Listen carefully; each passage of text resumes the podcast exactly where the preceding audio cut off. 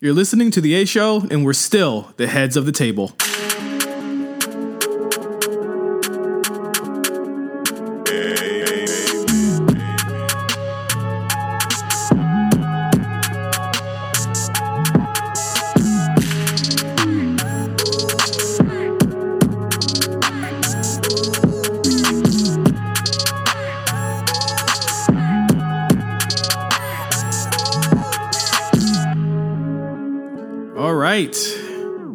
Welcome back to the A Show with the Kings of Pro Wrestling Podcasts. I am Justin here with Meelz. It's uh we're recording this on a on a real uh interesting day, huh? I think yeah. I mean, it's election day uh, while we're recording this, so we don't actually know who wins yet. But No. you know, uh, could be anybody at this point. Maybe we shouldn't even bring it up. No, I mean, you know, it, it's a, it's a moment in time. I, I think you know, last week we were like, oh, it's a week away, and then today we, we were, it was like, you know, it's today. I think we even had a conversation off mic, uh, like, should we like wait to record? And I was just like, nah, it is. It's gonna be what it's gonna be. I think like you know, it's it's best to say, or what's best to say is that you know the power is in our hands in a lot of ways, and you know we're hoping that coming on the other side of this after recording that you know, you know what, you know that that we that we actually did make a change, and and you know people decided that they were fed up with what's going on, and that they want uh, a change, and that they want to get out of these circumstances that we're in right now. I mean, you see what's going on right now. We all see what's going on right now. So you know, let's get to it. I want to say, um, considering how great of a streak I've had as Meelz Thomas thus no. far, I Oh, no. I've had an amazing streak. Um, I want to say, on the other side of this thing, considering we're taping this before the election results are out, we're quite it might be a dusty finish. Might you know, Trump, the man might say like, "Listen, I don't know about these votes, man. I don't know about any of this anymore." Remember that dusty finish from 2000? Yeah. Remember that? Yeah. Didn't know who was the president for like quite some time. Um, I'm gonna say, you know what? We end up on the right side of this. I'm gonna call it. I'm gonna call it. We end up on the right side of this if we know what the right side means. Yeah, you're you're gonna be listening to this. Most people will be listening to this around 5 a.m., 8 a.m., uh, depending on what coast you're on. We're calling I it right now. 5 a.m. Oh my god. Some people do. Some people listen to this as soon as it hits their app, which is at I five. can't a.m. listen to this at 5 a.m. Unless I'm never have not been asleep. Wow. Well, most Good people would have. Most people, had had there been different circumstances, would probably be listening to this on the on the morning commute, uh, on their night shift, on their way home, on the subway. You know, there might be still people that do that, and for for that, we're very thankful for you know everything you Sure, have, yeah. you, everything you do, and you know re- respect to you, you know getting getting out there and making that money. But um, I, I, I gotta say, like I, I know people are, are are are worried. You know, I know the polling looks really positive, but I know people are also worried. And you know, I we're- far be it from me or Meelz to to kind, you know, to dissuade you know how you feel or, or make you not feel uh, well. But I mean, I have to say, I'm really optimistic about the people that have shown up for early voting and mail-in voting and, and drop-off voting.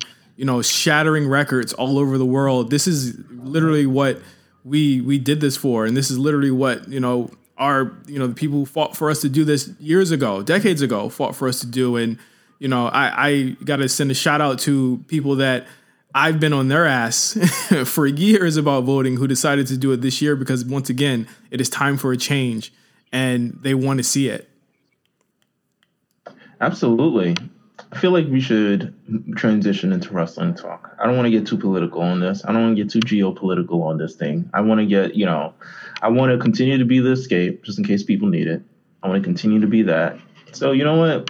Let's get, I feel like we should get into the wrestling type of thing. It's, first of all, it's Survivor Series season, which always makes me kind of want to revisit a bunch of Survivor Series matches. And I just don't know what to the past so the past two or three Survivor Series have been very good shows. Um, there is nothing other than one match that makes me believe that this won't be a very good show. But I think the build to this show is not good, and we'll talk about that uh, as we go down to the shows a little bit later.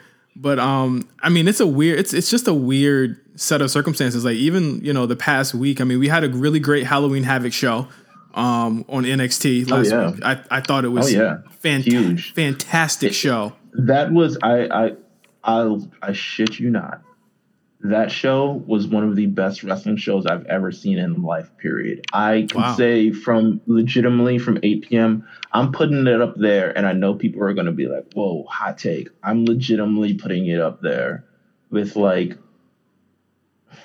granted, it doesn't have like a five star match, but I'm putting it up there. I'll, you know, I'll put it in the tier lower. I'll put it in one tier lower than the WrestleMania 17s and 19s and all this other stuff like that. That's how good I feel like that show was because it kind of represented everything about NXT. It made me look at NXT different because, quite frankly, you and I have different perspectives on NXT. I thought it was getting a little bit like won't say stale. Yeah, I think it was getting a little bit stale, but I think all wrestling TV at this point is getting a little bit stale. Yeah. I thought it was getting a little bit stale, and um, they weren't really trying anything different. And I hate that it takes for them to get competition. Wow, there's a huge thing behind me.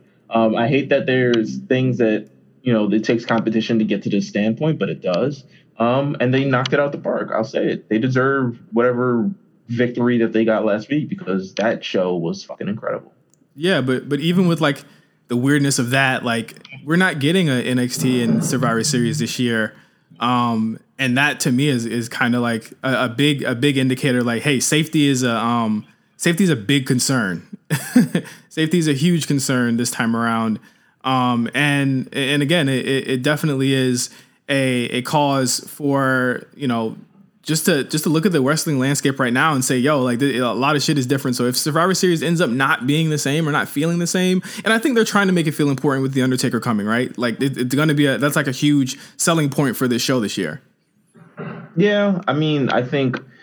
I mean, is he coming? It's just kind of like, oh, it's WrestleMania. It's like Undertaker, like it's a vibe, you know? Yeah. Like it's a it's not it, it, doesn't they haven't announced that he's showing up. They just kind of be like, okay, he's a you know, it's Undertaker season. And they're using the old I'm not gonna say the old Undertaker, but I assume to this point we were going back to the motorcycle one because he's quite frankly, I think if he rolls his eyes one too many times now, it's just gonna stay there. But I thought we were moved on from that version of the Undertaker and we're moved on to something new. I mean, I don't know. It yeah. would have been nice to also have Undertaker versus AJ rematch. I thought that would have been good if they decided to go that route. I thought that would have been something great too. But you know, it, it seemed like, it, it seemed like they were gonna go to that, and then they kind of dropped it because remember in the TLC match, uh, he he saw the, the, poster of the Undertaker, and then he even mentioned the Undertaker again um, after he started retiring or that retiring gimmick started rolling along. But they never went back to it. I think they. I know that you know Taker went out on his own terms, but damn, it would have been cool to see like that actual match happen in the arena that night. Yeah, that's true. That's true. But oh well, you know, what are you gonna do? So let's get into no holds barred for the week. The first, uh, the the first uh, point of news this this this week is Battle of Super Juniors 2020 participants have been announced, and I mean I, will just get right to it. Uh, uh, ACH, Chris Bey, Lio Rush, among the top uh, people who were added to this this year. What do you feel about this, Meelz? Uh, it'll be Lio Rush's first time working New Japan. Word? Uh, I, I don't know what I feel about it. Quite honest with you, like I'm just, you know, good for him. Good for him. Didn't he retire? Yeah, that's what that's what I heard. That's that's what I heard. I heard he retired. I thought he retired. I thought it was a whole thing. He's gonna be on the challenge uh, either later this year or in 2021. So that's where I'll be watching him as a retired thing. But you know, and then you know give it a little spoiler give it a little spoiler because the spoilers for the challenge came out i'm not going to say where you can find it you can find it is like you didn't do that well um oh he didn't but he, no he didn't do that well okay okay um, hold on um, Let, okay if you don't want to hear the lio rush i'm not going to i, I want to hear it i want to hear it Oh, you want to hear it? Yeah, like if you don't, oh. I, I, mean, people can. I'll, I'll, just tell people if you don't want to hear the Lio. Thirty Rush, seconds. Skip thirty seconds. Skip forward thirty seconds. Okay, so essentially what happens on the show is that he quits the game. What? At some point. he quits. It's it's unknown why he quit, but he did quit. And he doesn't actually according to spoilers, he doesn't actually get eliminated by anybody, but he quits the show, which is the most Lio Rush thing that I probably heard about it, and That- didn't surprise me one bit. Does he? Uh, th- is it for the culture? Don't know yet. So when will we? Okay, Uh, okay. That- we'll be. I feel like we'll be able to see this at the beginning of next year. so he did all of the. Oh, okay, never mind. All right, spoiler over. spoiler Yeah. over.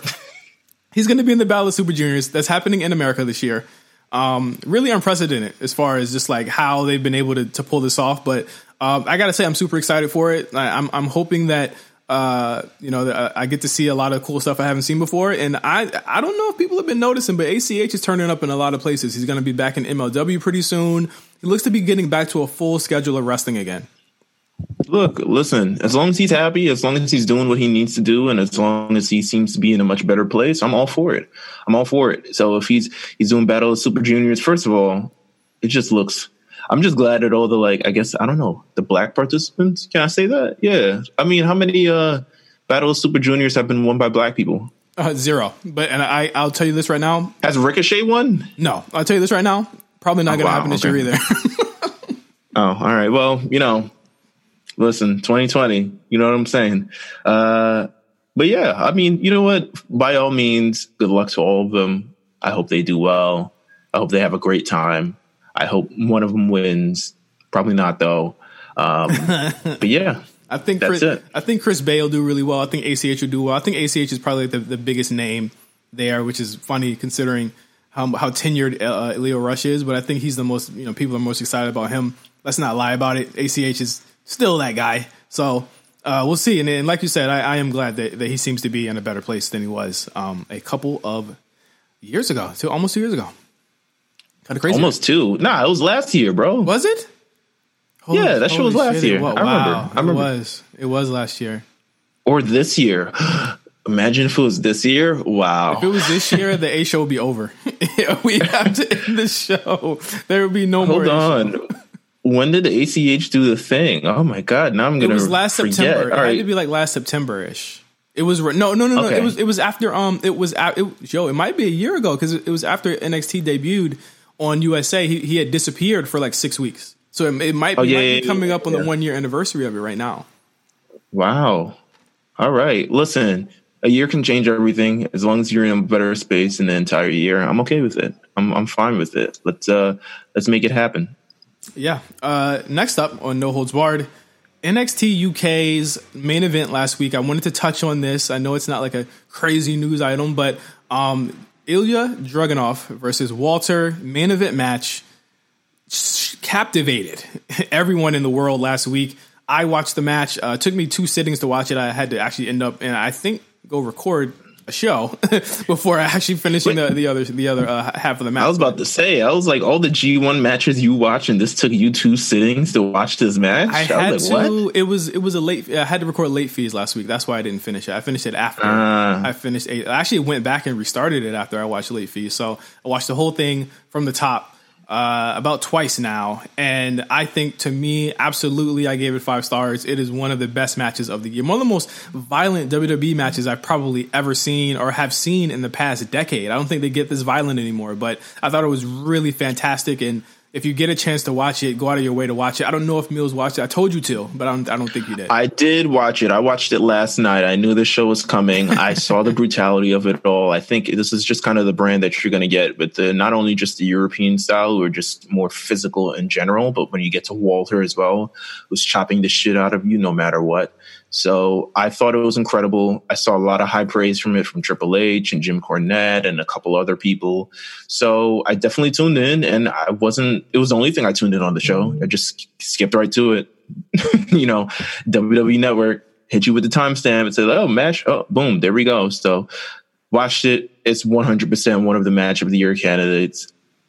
There's a lot of great candidates this year. This is definitely, I want to say, top 10 for sure. So anyone who hasn't seen it yet and want to see people brutally beat the shit out of each other, I would suggest to go watch it. Absolutely. And again, I even in a loss, I don't think Dragunov looked bad at all.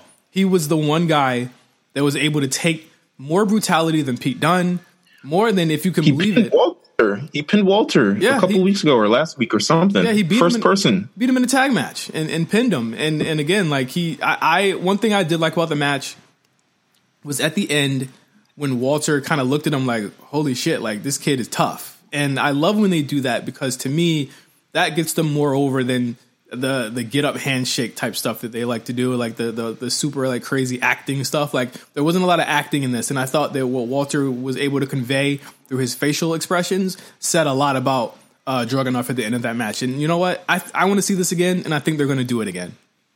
I 100% think they're going to do it again. And then also, I want to give a shout out. I mean, since we're talking about the UK, got to give a shout out to Pete Dunne, who surprised yeah. the world and appeared in the United States in Yeezys and just and just and just you know what? I'm not mad at it. This is definitely a. I mean, talked about on the War Report anyway. I guess we could step on it. I yeah, mean, we can talk been, about it.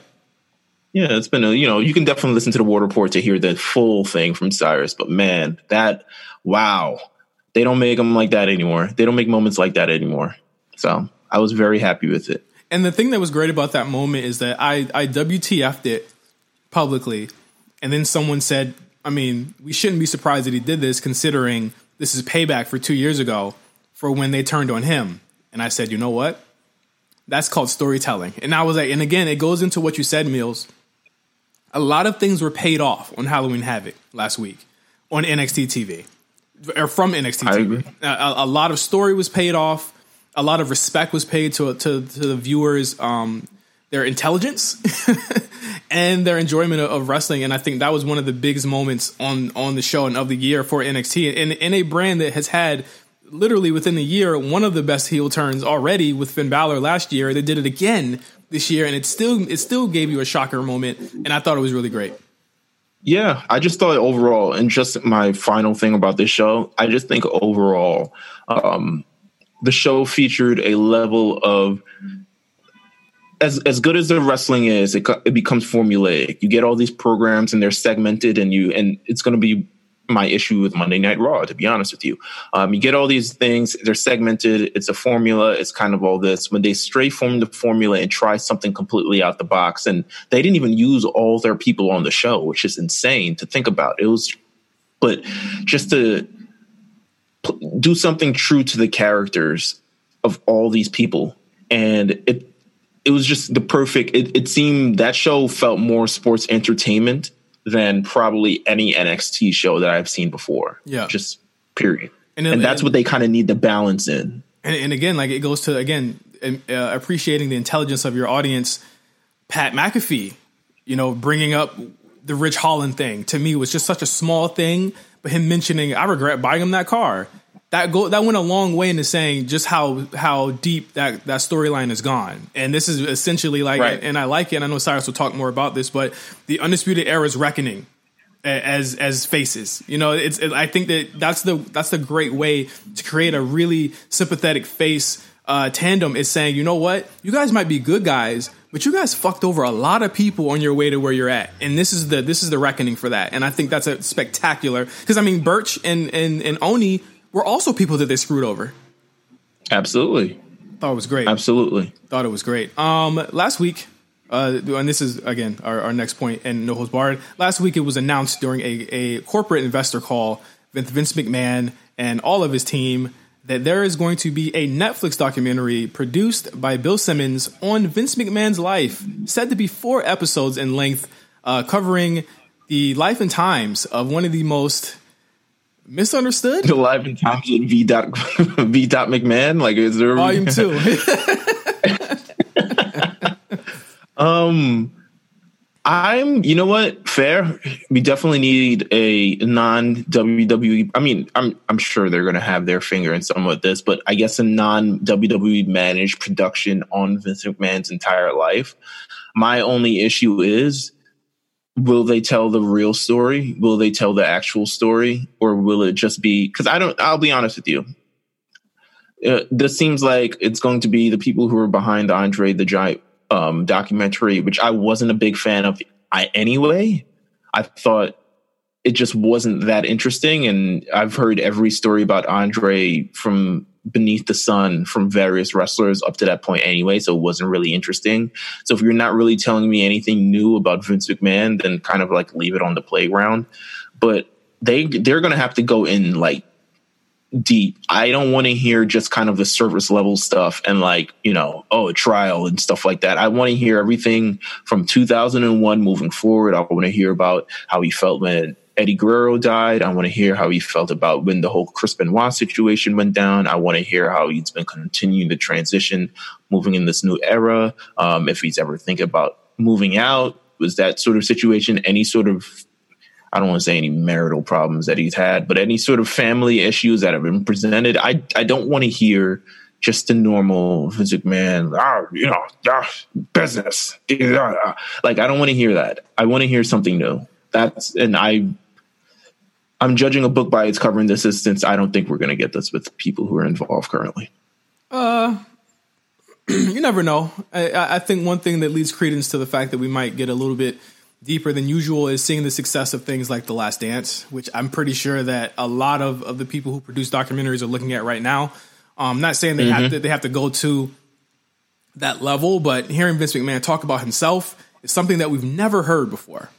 And I think yeah. what what leads me to think that this is going to be different is the fact that he's never done this before. And you know, just the fact that we we were getting a Vince McMahon documentary. He's had a documentary. It was just WWE's documentary. That, this, he's had I mean. one. That's what I mean. It is a documentary yeah, yeah. that has to look at these things and actually has to have him face the mirror and talk about himself. And I think you know we're gonna get some of that. Obviously, you're gonna get some some tampering a little bit. I mean, you know what it is, but I don't think it's going to be some be, Montreal screw job esque type of thing. Yeah, yeah, I, I don't think it's going to be as you know the Victor tells the story as people think it's going to be, and I think that there's a lot of documentaries. I mean, even Tiger King it, that that look at flawed and morally uh, ambiguous individuals and try and let the audience decide who they are. And I think that's what they did right. with Tiger King, and I think that's what they did with, uh, to a certain extent, The Last Dance. Because I mean, you even have people going either way with that, and I think you look at that formula and and that and that leads me to believe that they will be trying to because they want to get as many eyes on this as possible.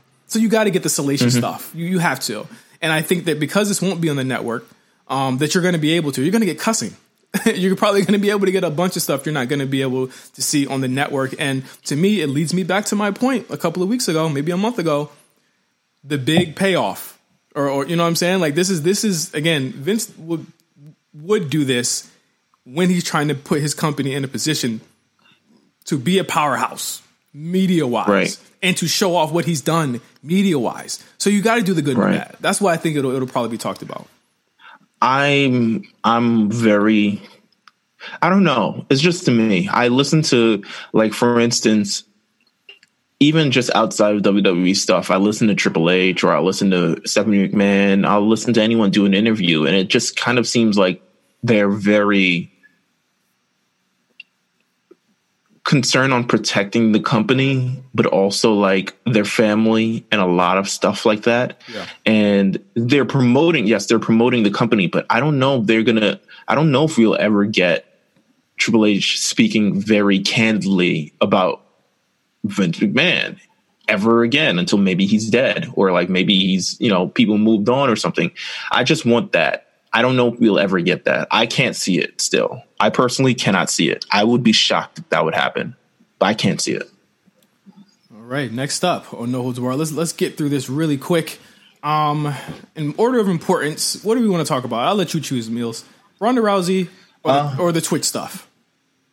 Um, the Twitch stuff is way more important than Ronda Rousey, in my opinion. I right. think even Kylie Rae retiring is more important than Ronda Rousey. Um, I mean, well, how but, about how about that? The Twitch stuff or Kylie Rae? we can only talk, talk, about, about Kylie Rae. We can only talk about one. We can only talk about one. Because oh, we, gotta, we can only talk about one. Yeah, we gotta Twitch, get we gotta Twitch. get the show going. We gotta get the show going. Uh, yeah, yeah, yeah, Twitch. Uh, so last week, Mia Yim and AJ Styles took to their channels on Twitch and Mixer respectively and said they had to shut down due to company ordinance or ordinances about social media and third party support, uh, which kind of uh, proves what we've been not fearing, but we've been hearing for the past couple of, of weeks about the WWE clamping down on these things. Uh, and they said basically the same type of uh, company spiel that we that we've kind of heard and that you kind of see in any type of email. Both both statements looked like they were completely copied from from a notepad. But uh, this again has has has had people very upset about this. And uh, one person in particular who is still signed is Paige, who basically said, "You know what? Fuck that. I'm still going to stream," and has been streaming since then. Meaning that the streaming wars have started in WWE. I'm. I'll be honest with you give them their damn Twitch back. I'm on that side. I understand the benefits that this could have. I 100% understand the benefits that I, that this could have. I don't think it's beneficial. I mean, we haven't seen anything yet, so let's wait until we see what stuff actually happens with it. But I really don't think that the moral sort of uh, the, the the hit that this takes morally on a lot of WWE superstars is worth making. You know, I guess for WWE, it's worth making a couple hundred million bucks, but I don't think sort of morally decapitating a lot of WWE superstars by not giving them a creative outlet to get in touch with the fans that they've, you know, that they want to stay in touch with is a is probably the smartest thing to do. I think Paige is 100% an example of that, or someone who's on who was featured on television at one point doesn't have really anything going on anymore. She was actually probably if I look at like Renee Young, she's probably in the same boat as Renee Young of someone who was doing something, show got canceled, no longer doing anything. She doesn't have any sort of on air role. She can't wrestle in the ring. She's not cleared the ring. Twitch is kind of all that she had. And it's not necessarily that they want to take it away from her, but they want to completely control how she does these things. And she tends to do things in a certain way. Um, and she was very unhappy and she's very emotional about it. And while it seems very trivial on a, that standpoint and be like, oh, you're so emotional about a Twitch, obviously this is something that means a lot to her personally. It means a lot to her to be able to at least connect with people and have something creatively that she can, you know, output just something. She can't wrestle. She's been wrestling since she was 14. She hasn't been able to wrestle for maybe like the past like four, three, four years. Um, she just wants something to kind of that she can control. I think it sucks, and I think you know. I just, you know, I support them keeping their Twitch. To be honest with you, it's a from a as a creative, and I know I'm going on a big ass rant, big ass spiel right now, and uh, but just as a creative, you kind of need that sort of output, especially when you have a, you know, I think we can all relate to have jobs may not have the best work environment, may not have the best sort of thing, may not have a lot, may induce a lot of stress, but to be able to kind of unwind and kind of push yourself creatively into one thing gives you a little bit of a balance and a little bit of happiness and stuff like that. And I think that's essentially what she is at this point. Um, I'll say they'll probably reach a deal eventually. I think just based on how much noise that she's making, they'll probably end up reaching some sort of compromise at some point, or she'll leave. But yeah, I mean that's kind of what I think about it, just in this sort of long form. Uh, I feel the same way I felt about it before. It sucks, but you know, I I can't compare my situation or anyone's situations to theirs. I mean, no, I don't think anyone else can see like the scrutiny behind it. I, I, mean, I've definitely, again, like I said before, I've been in situations con- like like that where we can't do certain things because of company ordinances and there's certain rules that we want to mm-hmm. want to break and stuff like that. And, and, again, like there's there's certain certain types of things that are ironclad. There's just nothing you can really do about it. I mean, she doesn't seem to have been getting in any trouble for streaming still. So I mean, there are people that will probably dissent from this and probably won't like it. But at the end of the day, you know, we'll have to see what comes of this. I, I can't call if it's if it's if the if what they again, and I think we had a conversation about this last week too, Meelz. We were just like, okay, the streaming streaming deals on Twitch work like this. Usually Twitch takes this much. If they were to do a deal with mm-hmm. WWE, they'd probably have to pony up money for licensing. They'd probably have to give them money. So what it, it determines mm-hmm. how much money these wrestlers are going to get from it. So like if they if they find that they would be getting considerably more money through the, what WWE is doing than what they would get through their own subscribers, then so be it. You know, if they if, if if they can if WWE can create a compelling argument to that, they probably won't. Then then so be it. If not, I can't see this going away anytime soon. So I mean that that's really just where I stand on it right now. I, I don't really yeah. know. There's not much you can do. There's not really much you can do. Yeah, there's not really much. I'll be honest to see kind of how far this actually goes if they don't come to a compromise, I think it can go really, really far. To be honest with you, um, I, I mean, I think I think they see. I think the reason why it's not like well, if you don't want to see, if you don't want to not stream, you can leave. It's because Twitch is, I mean, Paige is a major, d- despite not being in the ring, I think she's someone who garners a lot of social media traction. She's valuable in some sort of way. Um, but yeah, it's a, it'll be interesting to see how far this goes. Let's get into, I'm sorry if this offends.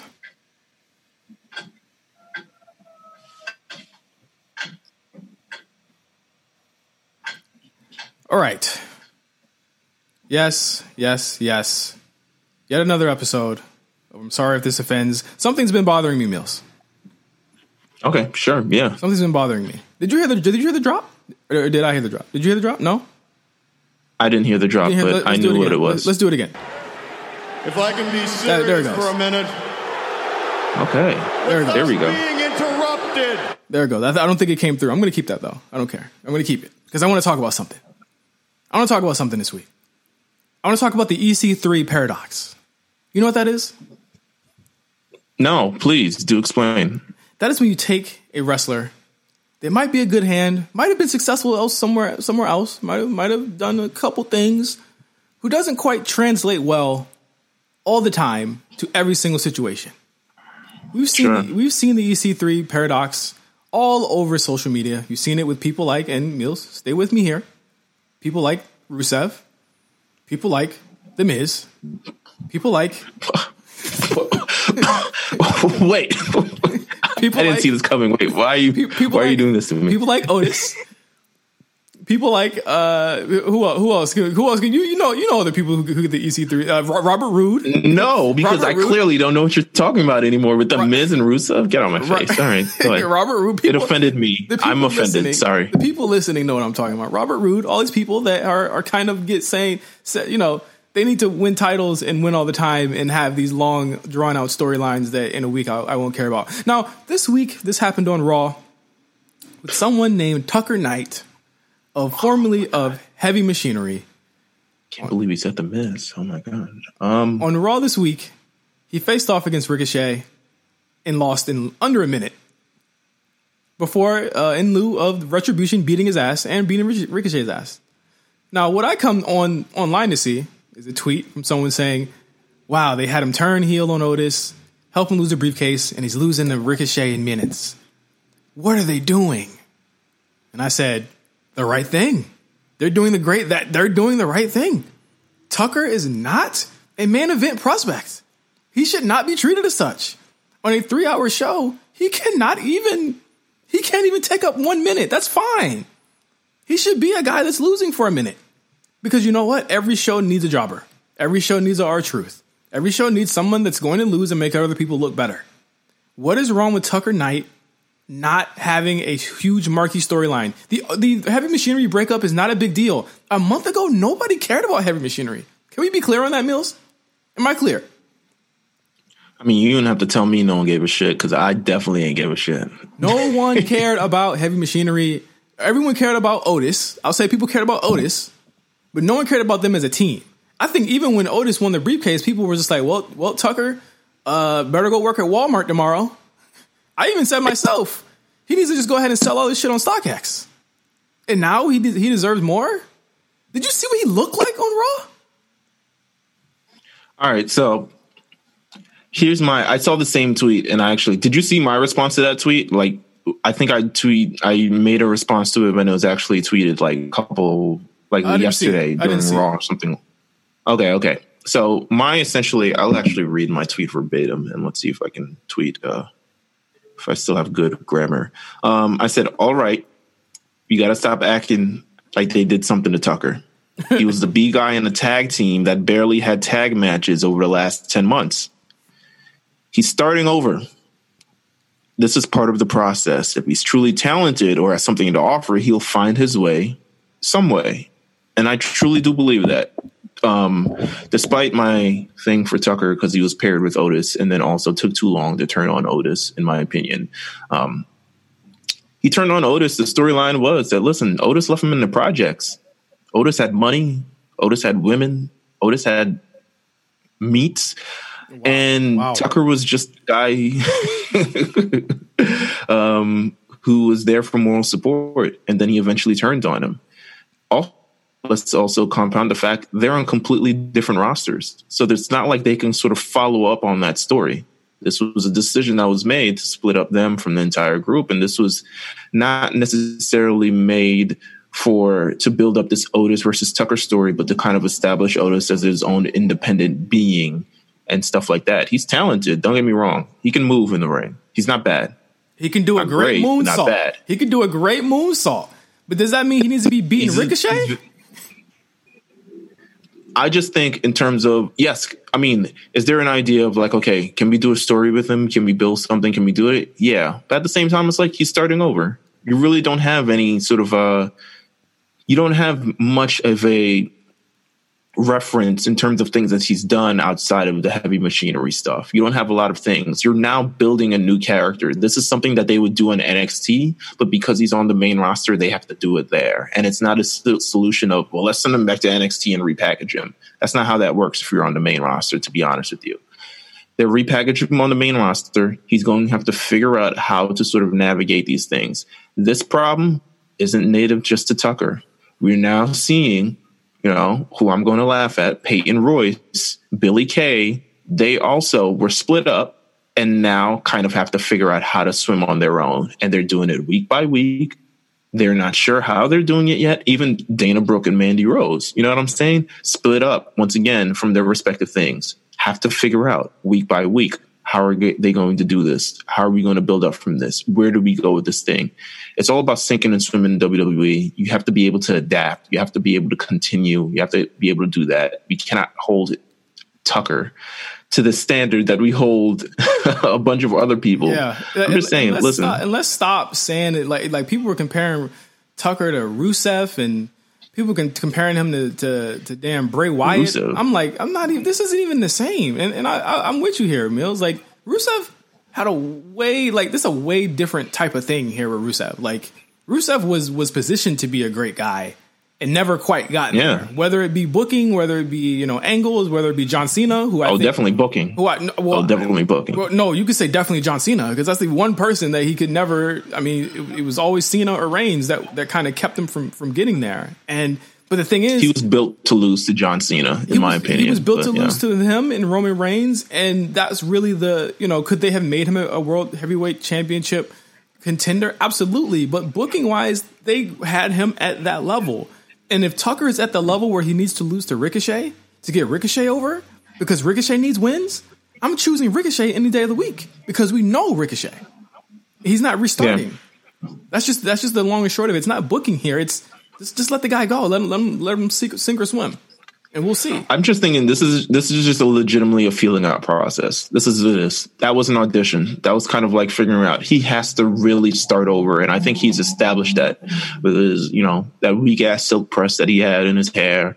Um, that that suit and everything like that. He's legitimately trying to figure it out on the fly. Let him figure it out. Don't even give him. Let's have. Let's revisit. I don't know if we have to revisit a Tucker conversation in a year, but I would say look at him today and look at him a year from now and see if anything has evolved or different, and then make your decision on that. But Tucker's starting over. He'll be fine, and he should. He'll, yeah. he'll be. And don't put him with the Miz. Miz has done too. Miz has revitalized too many careers over the last oh, decade. Oh my, like, We don't need to have him right. with the Miz. All right, that that that's it. Uh, when we come back on the A show, we how, will be talking how about. How dare you put the Miz in the EC3 paradox? I'm very disappointed. Oh my god. Oh, he's he's firmly in the EC3 paradox, and I'll talk about it all after this break. Here now, do it. Ladies and gentlemen, please welcome the Intercontinental Champion, Sami Zayn! You know, that was actually pretty good. And what, what frustrates me a little bit is I asked you to introduce me that way for how long? And you. What is this? What? Sami Zayn, ladies and gentlemen. Is this Hello. why you were late? Hello. You look terrible. Who you are you? terrible. I'm sorry. I'm sorry. I'm sorry. Is I that, was late. Are you mocking my Canadian accent right now? I, I, I was late. I don't even talk I, like I that. I was drinking my fair trade coffee. Uh, it was grown in the base of Kilimanjaro. Uh, you know, my I actually farmers, do enjoy fair trade coffee. Not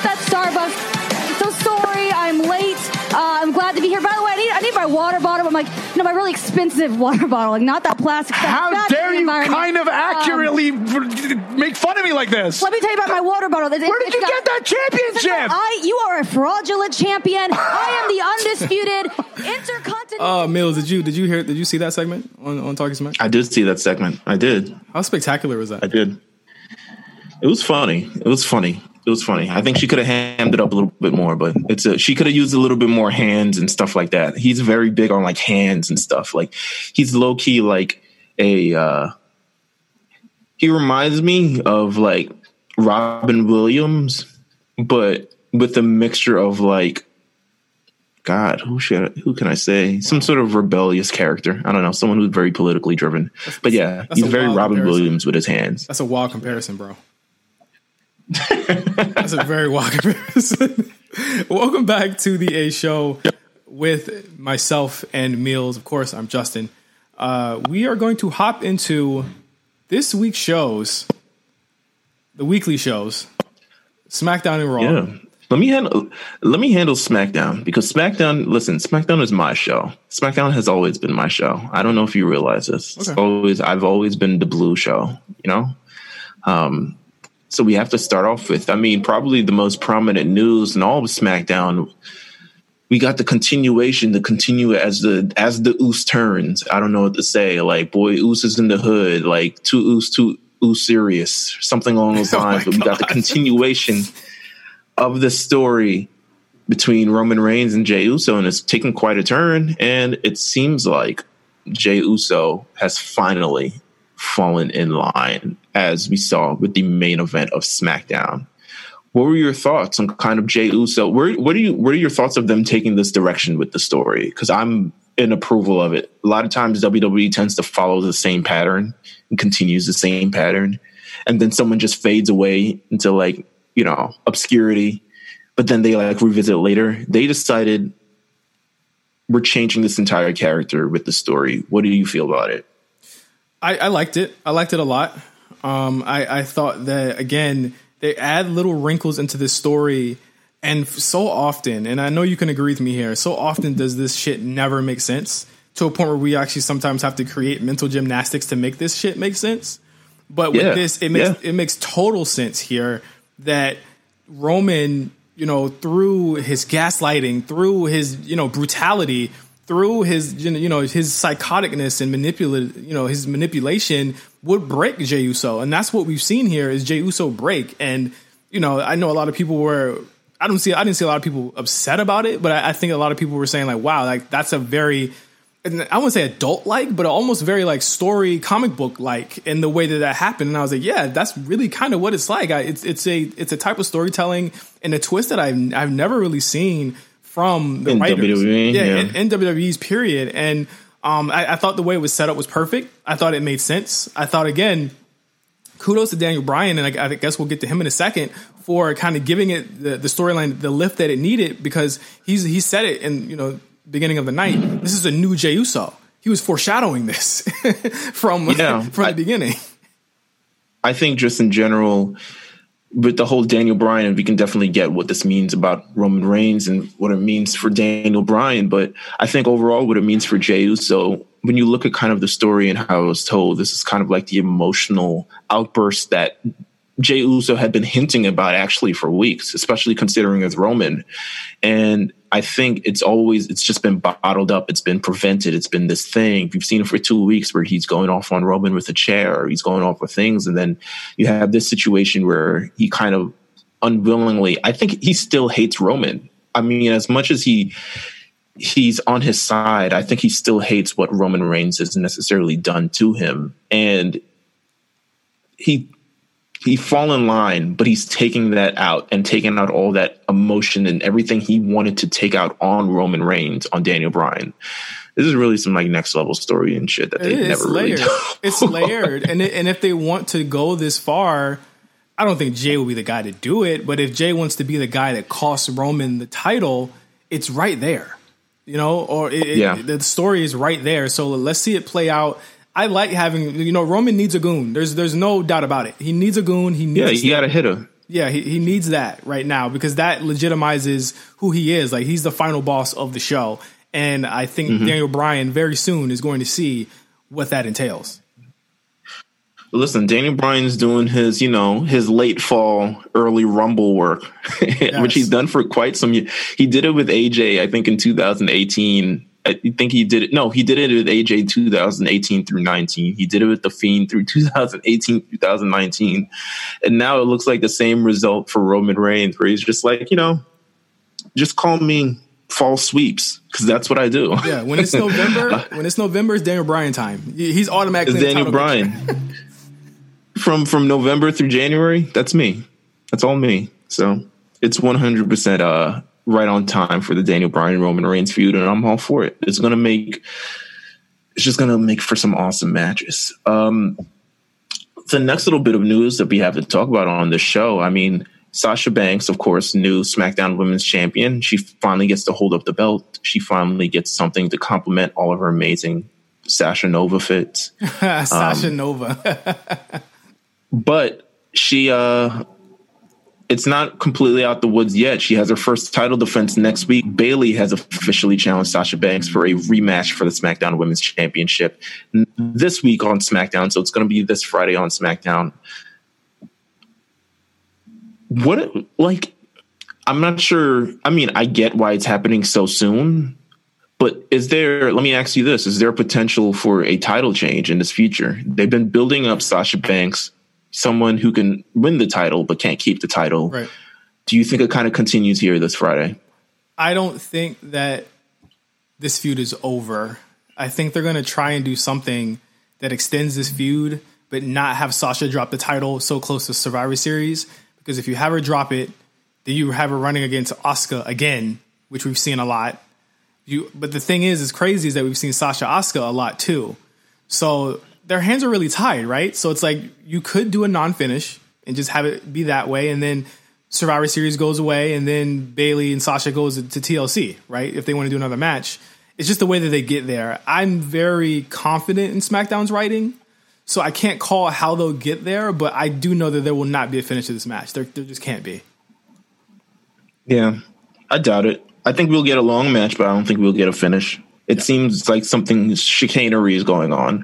I wouldn't uh if I'm if I'm Sasha Hive, I wouldn't be worried.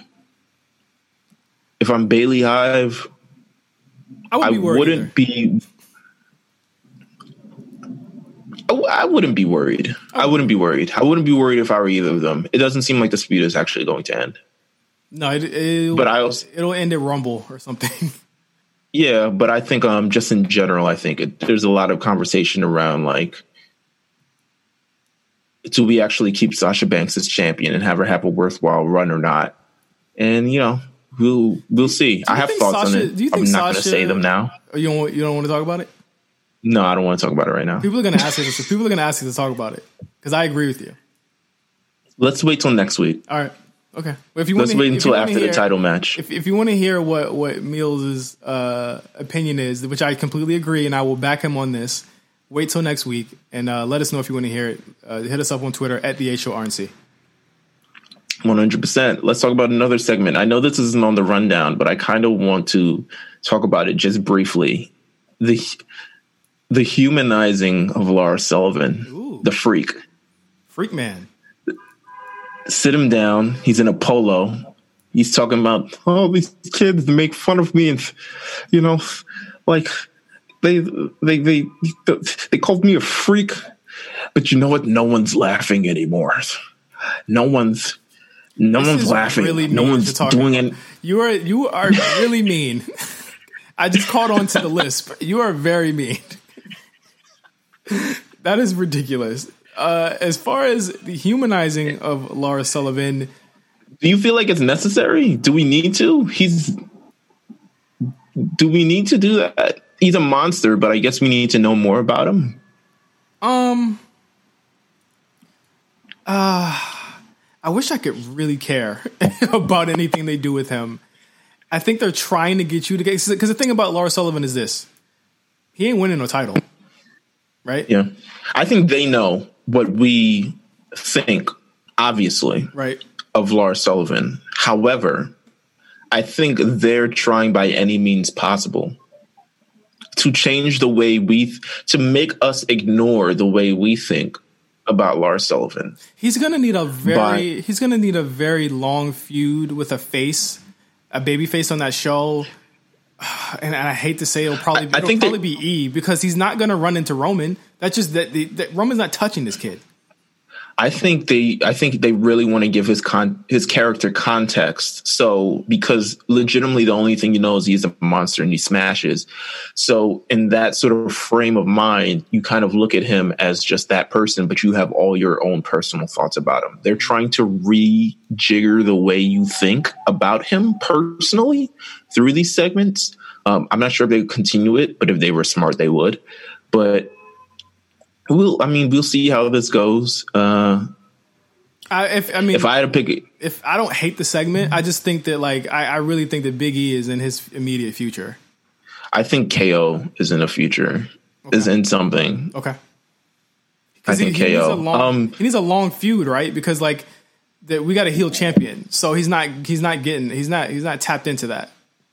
Yeah, but yeah, you're right. You're right. Um, speaking of KO, you know, he earned his way into Survivor Series this week. Also, Jey Uso earned his way into Survivor Series this week, but also someone else who earned their way into Survivor Series, Bianca Belair, 2 0, Friday Night SmackDown. Mm-hmm. What are your thoughts on Bianca Belair? Um, she's looking good. Yeah. Uh, again, she, I, I she beat Billie Kay in uh, in Natalya to to qualify for this match. Hey man, let, me just say right now. Again, I I, I think remember I, I, said I want them to just show me. They they've been doing that in spades. So good job, two weeks in a row. Great job. Yeah, I, I got to give Natalya. It. I got to give Natalya props for how she um, made Bianca look. I thought that Natalya and Bianca had pretty good chemistry. I'm not gonna lie. Um, Peyton was whatever, or Billie. I'm sorry, Billie. I thought Billy. Billie. Was, I thought Billie was good too, though. Billie wrestles like how I think Kristen Wiig from Saturday Night Live wrestles. Oh my god! uh, that's that's legitimately what I think, but she just needs, you know, she needs a little bit more oomph in the things that she does. That's all I think. Yeah, I thought, but I, I thought Bianca again. All, you know, they're they're positioning her to be a big star in in the same way that we. I, and it's funny that they seem to be pulling through with Bianca in the way that like we saw Peyton say. You know, they said Peyton was going to get that push, and Peyton don't look like she's getting any type of push right now. so like again, Peyton like, out here chilling with what's her face. Yeah. So I mean, Bianca's looking great. She's rolling on SmackDown. Um, I got no worries right now. All right, all right, and of course you have to end SmackDown with probably the most shocking reveal, or not shocking, depending on who you are, Buddy Murphy mm. and Aliyah together. They're just, you know, they uh after a very tense segment on SmackDown featuring Seth Rollins and then it also brought out Rey and Dominic. We saw Aliyah and Buddy Murphy kiss in the ring, wrestling love angles. It's been a while since we got one. I was actually thinking most people on this roster is like, damn, do they even like these guys even like women? Um, but we finally get that segment. How do you feel about it? How do you how do you I mean this is a major part in this entire program. Yeah, I I um are you Yeah, are you feeling it? I, I was honestly shocked at the amount of people that were like really upset at this when I got on, on social media. Um Oh, because of the age difference. Yeah, right? Yeah. I'm not I'll be honest with you, I'm not that I'm not I'm not like mortified or anything. Yes, it's a major age difference, right? But also they're actors. Yeah, that too. That I and and again, it's it's like this isn't this isn't an indictment of anything happening in real life. People, I saw yeah. someone say like this is really odd to do when especially when the show already has predators on there every week and i was like uh, uh, child predators like i was like this isn't yeah. this isn't the same at all. So again like i get that you know it's a it's a taboo for this type of age difference but you know whether it be man to woman or woman to man this type of age difference is very normal in regular society. So like thumb your nose up at it all you want on twitter. If you go outside i'm pretty sure you'll see i see it all the time people doing that all the time. I'm not trying to be like wild here, but it's like it, don't got nothing to do with Velveteen talking to you know, motherfucking 16 year olds, right? Like that's not the same thing yeah. at all. Like that's not the same thing at all. Like like this is this is fake, as you said, Meelz. It had it has no bearing on what these two do outside of their personal lives. In fact, Aliyah has a boyfriend. So again, like it's yeah. not, it's it's not the same. Um I thought I, I, Oh, go ahead. I want to I, I want to say if for people who feel weird about this, I believe I want to believe that Jay Z and Beyonce have legitimately close to the same age difference. If you're like, oh no, and they started that. dating around the same time. Nobody talks about that. Nobody talks about that. Yeah, no, no one talks about it. But you know, I'm I didn't want it to be like, oh, let's think this point. But first, one, they're actors, and two, I think they're Jay-Z, responsible. Jay Z is and they're actors. Jay Z's fifty. Beyonce is what, like thirty seven now, thirty eight. She's like 30. She's she just turned 39. Okay, he's so 50. it's about 11 year age difference, which I think is close to the same between Buddy Murphy and Aliyah. Okay, there you go. Your your your your relationships goals. There you go. That's the same. There you go. um, yeah. I, I, again, it was a, it was a focal point in the storyline. I'm still not sure if there's going to be a swerve in any type of way because that's like the only way this ends is with Seth going away for a long time or with uh, Leah swerving them and maybe Seth doesn't go away. So I, I, don't really know where this ends. Again, this is a really long storyline. I'm shocked that they actually are able to fit this long ass storyline into a two hour show. I remain surprised at this. I think, well, first of all, yes, they managed to do. Well, first of all, a lot of people aren't on the show. That's a, that's yeah. a major thing. Second of all, uh, I think it's more so because Rey Mysterio is not fully recovered yet that this is all happening. I'm not sure if this would still be happening if Rey Mysterio was active, but I could be wrong. It's weird he doesn't wrestle like ever. He's injured. He tore his tricep. Oh shit, he did. He's still not. He's still not recovered from the damn yo. Yeah, I think he's. We're still waiting, or they're building up to a pay per view or something along those lines. Uh, if he's recovered now, they're waiting for a pay per view. I'm sure of it. Yeah. Well, there you go. Uh, when against Raw? Yeah, let's get into Raw. I know you didn't like this show. I know you didn't like I it. No, I sure didn't. I know you didn't like it at all. So uh, unpopular opinion here. I, I sent you the text at eleven. Yeah, I, I was like, yo. I was eating. I was like, literally had just finished eating. I was like, I'm gonna watch Raw. So like, I watched one more episode of King of the Hill before I turned it on. Um, maybe King of the Hill. Yeah. Whoa. Yeah. What? What what season are you on? I'm I'm bouncing to like uh, I have a list of top episodes, so I'm bouncing around.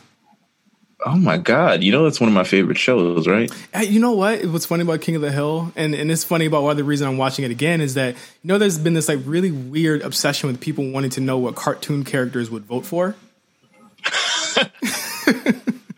so people have been saying, "Well, who would Batman vote for?" Who blah, blah, blah. So someone was like, there was this big argument last weekend, like, who would Hank Hill vote for? And I was just like, does it fucking matter? Also, what? And it was like he would vote Trump in 2016, but after he heard what Trump said about propane, he'd vote for Biden this year.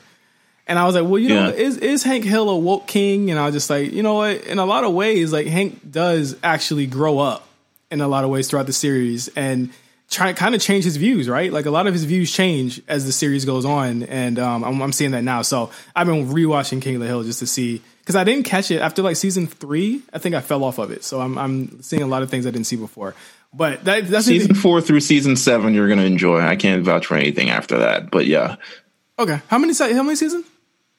It's like thirteen. Oh, okay, like fourteen. Okay, well, yeah. uh, that's you don't have to get into those later ones. I, I watched I watched one more season or one more episode of that, and I turned on Raw, and I, I think maybe it's because I'm not watching Raw in real time. I'm watching it with DVR and I only really mm-hmm. catch I only really catch up to the show and I catch up to my DVR and that's at around nine thirty. That the show doesn't really feel as long for me because of course I'm I'm watching it with the benefit of being behind the whole time.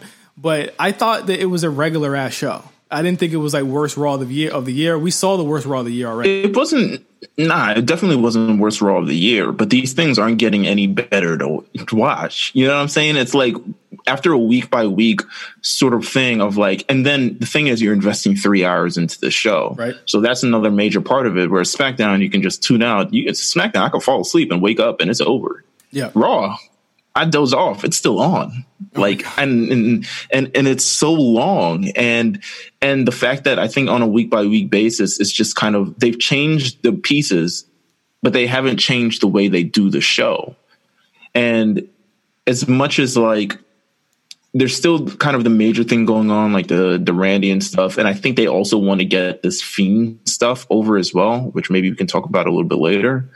But it's just still overall the same show. It hits the same beats, and it's not really entertaining. It doesn't feel like a live show, to be honest with you. Now, I will, I will say, I did not tune in for that that main event. That main event did not spark any type of interest in me. And and according to the ratings that just came you out, know, according to the ratings that just came out, uh, that you know looked at the third hour, the third the third hour it had a record low of 1.4 million.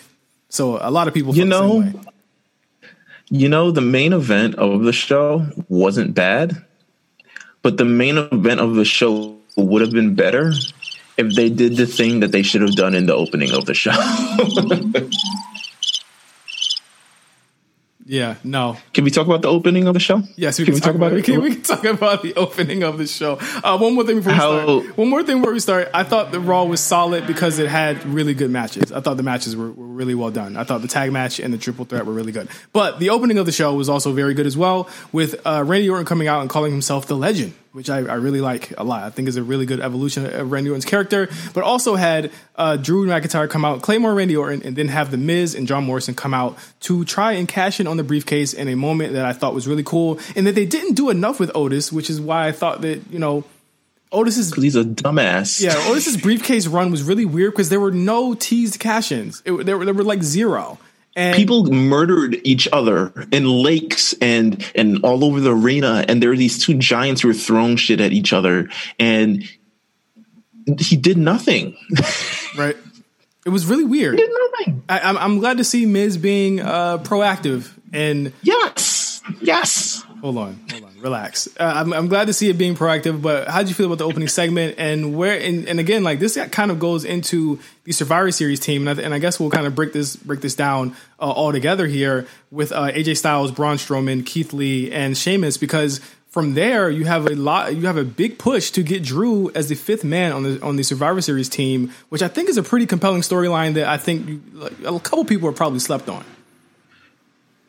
I'll say this about well, first I'll talk about the opening of Raw. Drew's a hater. He just is. Um, I don't know why, as if the Miz wouldn't be an easier opponent to face. But the one thing that I like about it is it kind of just it does this thing that it hasn't done in a while on Raw. It set up a title scene. It set up multiple players going for one championship as opposed to the last couple of I don't even want to say months, years where it's been one guy and then rotating to another guy and then rotating to another guy. It's set up a title scene, so at least you have that to kind of look forward to. As far as the the the campaign for Drew, it would listen. Raw's team is ridiculous. Ain't no way SmackDown team. Raw's team is ridiculous if it adds Drew McIntyre to it. There ain't no way they lose this match. There's no way they lose the match I, if they have Drew McIntyre on it.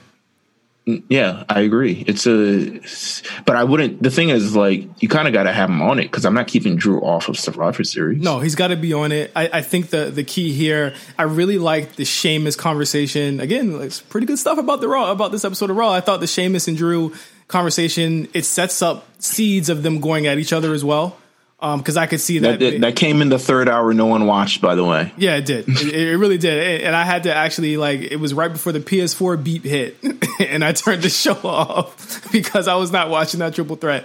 Um, but again, it also had it also continued on uh, with with Braun Strowman actually asking Drew, uh, Drew McIntyre to be on the on the team on Raw Talk as well. So I like the way that they're building seeds to the storyline because we know that Randy's not losing this title. It's looking very clear to me that Roman and Randy will happen at Survivor Series, which, you know, just get ready for that. But um, yeah, I, I, really did enjoy that. But I mean, this triple threat between Braun and Keith and Sheamus, it was equal parts comedic and equal parts really, really fire. I thought that segment, that all around that segment, was the best part of Raw to me. I thought that segment was good. It didn't make sense to me, but I thought it was the match was good, but then it kind of went on a little bit long for me. There was like so much things that I'm like very like hot cold on regarding that entire encounter. I thought it, the it, new it, didn't make hurt business thing was way longer and, and it didn't need to be. I agree with that. I'll say about the triple threat thing, it didn't make sense how um what's his face adam pearce couldn't find an opponent for braun as if he doesn't just fucking book the show it didn't make sense for me why they would want Braun on the team, but also want to demolish Braun. it didn't make sense of them beating each other up afterwards, but still wanting to be on the same team and all of them trying to vie to be team leaders on this. That's the comedic part and, of, of the whole thing was that like it was very cartoonish because it was almost like a like I don't know if you play like fighting game storylines where like the characters fight each other and then at the end they're friends again. That's exactly what that shit was like to me. This just seemed like a bunch of men bumping each other around a lot. Just uh, what would Biggie say? A bunch of meats, man meats. I don't know what he says. Something. A lot of that. A lot of that. The match. I thought the match went a little bit longer, especially for a big man match, a hoss match. Good spots but though. Good spots in the match. Yeah, it, it went fine. It, it, was okay. It was okay. And and Braun wins, which was another thing why I didn't really like the match because it went really long, knowing that I knew Braun would win. Well, at least he didn't pin our pin our guy, so it's fine. They're still setting up. They're, they're still That's setting up Keith for good things. That's still true. That's still true. Um, um, the women's division on Raw is hurting. No Asuka on the show this week, but we get a hefty dose and I don't, no pun intended there, of uh, Nia Jax. see if Asuka tweeted. She has not tweeted. oh no.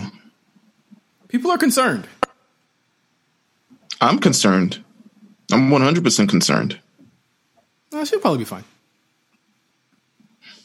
I mean, if if it's family stuff, she, then if it's family stuff, then you know that, that that is what it is. You know. Let me see if she liked anything. No. All right. All right. Um, if she's not back by next week Raw, then something's up. Jesus Christ. Yeah, something's up. Yeah. Um. Again, we get a lot of Nia Jax on the show. I guess because of no Asuka, and we get a lot of Shayna Baszler, and we get a lot of Lana. Been more Shayna than Nia. Very weird. We don't get a lot of Shayna, but I, I mean, I, I, still I don't hate the the, the two Mean Girl uh, tandem tag team of these two. But yeah, again, it, it is it's the, the fingerprints of a of a old Paul Heyman are all over this. I it wasn't bad. I didn't I I like the fact that they had a title match, women's tag team title match on Raw because they're like, "Oh, these women are undefeated on Raw." They face like two people. and then like half of them aren't I think all of them aren't even on Raw anymore. Um, but they're like, oh, we're undefeated. Let's have this match. They have the match despite all being tag partners for Survivor Series. They have the match. Shayna Baszler does her thing, you know, because she's Shayna Baszler and that's Dana Brooke. But she does her thing. They introduce a whole Lana thing. My hot take they're building up this Lana thing to something. And I think it's Charlotte Flair. Yep. It's clear. I think it's Charlotte Flair. You don't do something for seven weeks in a row and you're not building towards something, especially if you do the same thing over and over. La- Lana, and especially since Lana will not be on that team in two weeks. She's not going to be on that team. I think Charlotte. Yeah, yeah, I guess. Yeah. I mean, that's a that's definitely a thing. I always I just feel like I don't know maybe she should just come back and beat up Nia Jax. But the thing is, Nia Jax is a tag team champion, so Charlotte would have to find a partner. What do you mean a partner? Nia Jax is a tag team champion. I know, but but I mean, like as as far as as far as Charlotte replacing Lana, I think Lana is going to be on uh, Lana's going to be replaced on the, on this on the five one five. Oh. She's gonna come back. Okay. she's gonna come back and be on the five on five and replace Lana. I, I really do think they're gonna beat Lana. They're either gonna do an injury angle for Lana because they're gonna take it to the next level next week, or Charlotte's just gonna pop up as, as Survivor Series and just take her spot. That would be hilarious because Lana's the reason why Becky won the Royal Rumble because she was injured from getting beat up, I think, by Nia Jax. yep. That's exactly why she came out and, and interrupted her. Yeah. Long term storytelling. Um, yeah. It's hurt. I I, I, don't, I, don't, got much to I don't got much to say about uh about about the the, the, the women's division on that on that show, but yeah, it, it's hurting. That New Day Hurt Business business. Very long segment between the New Day and the Hurt Business. Um, I, I thought the jokes to me didn't always land. It was really weird. I I, I don't think ten minute promos are good on any show you know, regardless of, mm-hmm. of, who it is. And I don't think these, I don't think it, it, worked here either. I thought the match was was really really great though. It was one of my favorite matches of the week.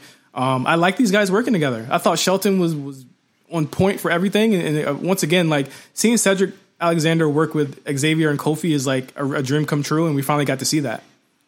Yeah, one hundred percent. Might have to give flowers to Shelton Benjamin. Legitimately, still working at a very great level despite, I mean, I don't say despite his age, but like he's been wrestling nonstop for the past 20 years. I'm sure there's a little bit of wear and tear. Obviously, he's not as quick or as nimble as he was before, but he's still pretty damn good when he wants to be. Yeah. And of course, yeah. in, in New Day fashion, they lose a TV match. of course, yeah. Gotta. They are the kings of losing TV matches in lieu of a bigger pay per view match. So um, I would expect that we're going to be seeing the uh, New Day versus the Hurt Business tag team title feud on Raw in the coming weeks, uh, either leading out of or leading up to Survivor Series. Shit, probably next week. I mean, I'm pretty sure that will happen. I, I, would love them for them to push that out a little bit further, but I mean, I could definitely see that happening as well. Um, my last note on Raw is this Fiend and Orton business. I can't believe they're doing this, Meelz. I really can't believe they're going to do this again. I'm still not sold on the Fiend. And this entire, like, I get the idea of the Alexa and Fiend thing. And I realized the Alexa thing last week, it wasn't her teeth. I think it's her lipstick or something along those lines that just thrown me off. Um, so, you know, sorry to her teeth. Uh, however, it's still not hidden for me they want to make it work so much, but it's not hitting for me yet.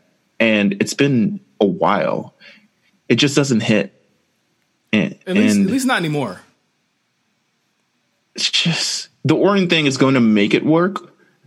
But I mean, I'm not the fiend anytime the fiend's on television which he is in various segments in one way or another whether it's through alexa whether it's through the firefly funhouse whether it's in the main event I'm not really paying attention. Yeah, I, I, and again, the, the, the larger problem comes from we know what happens when the bell rings, you know. And you just kind of know what happens in general. Yeah. Like it's just he's not a very like action now type of person. It's a very long drawn out experience with the fiend. There's mind games for weeks upon weeks upon weeks upon weeks, and then he hits you. You know what I'm saying? and then you have a match of questionable nature. So it's kind of like a similar formula with him. I'm not really a fan of the Fiend.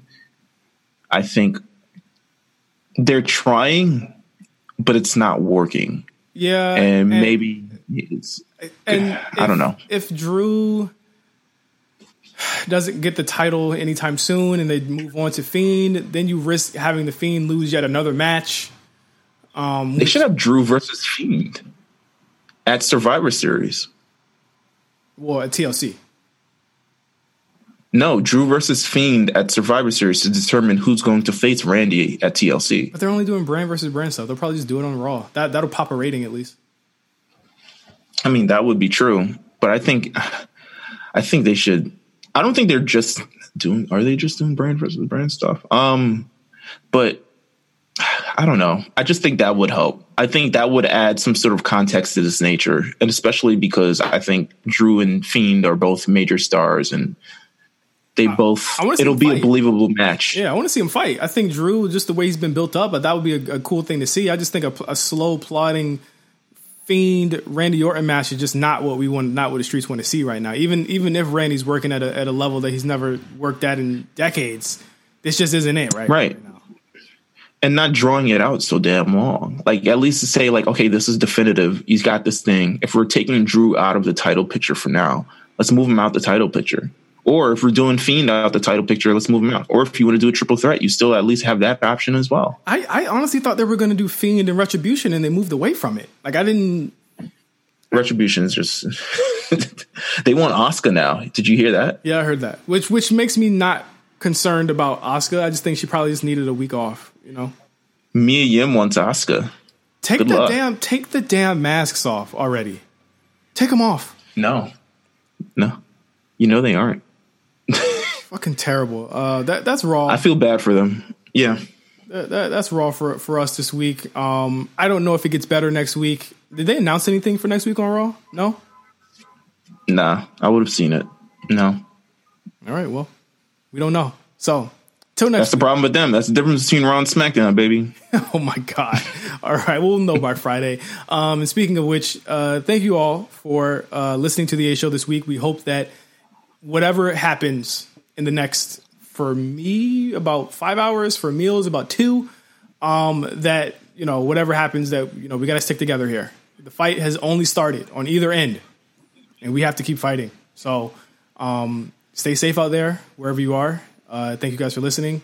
Please wear a mask. Please wash your hands. Please follow us at the A Show RNC on Twitter. Uh, next week we'll be talking about Survivor Series at length. It'll, I believe it'll be our next show prediction. I feel like we have one of these every single damn week.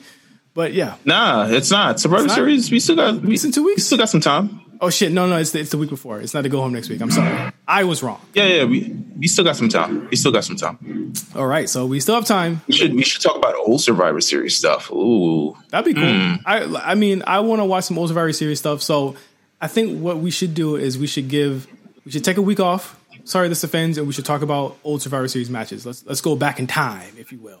Okay, all right, yeah, and let us know what you want, you guys want to talk about. Uh, it's old Survivor Series matches. All right, let us know. The A Show RNC on Twitter. Follow us. Yes, it's funny. So until next week, for Meelz, I'm Justin. Once again, thank you for listening to the A Show.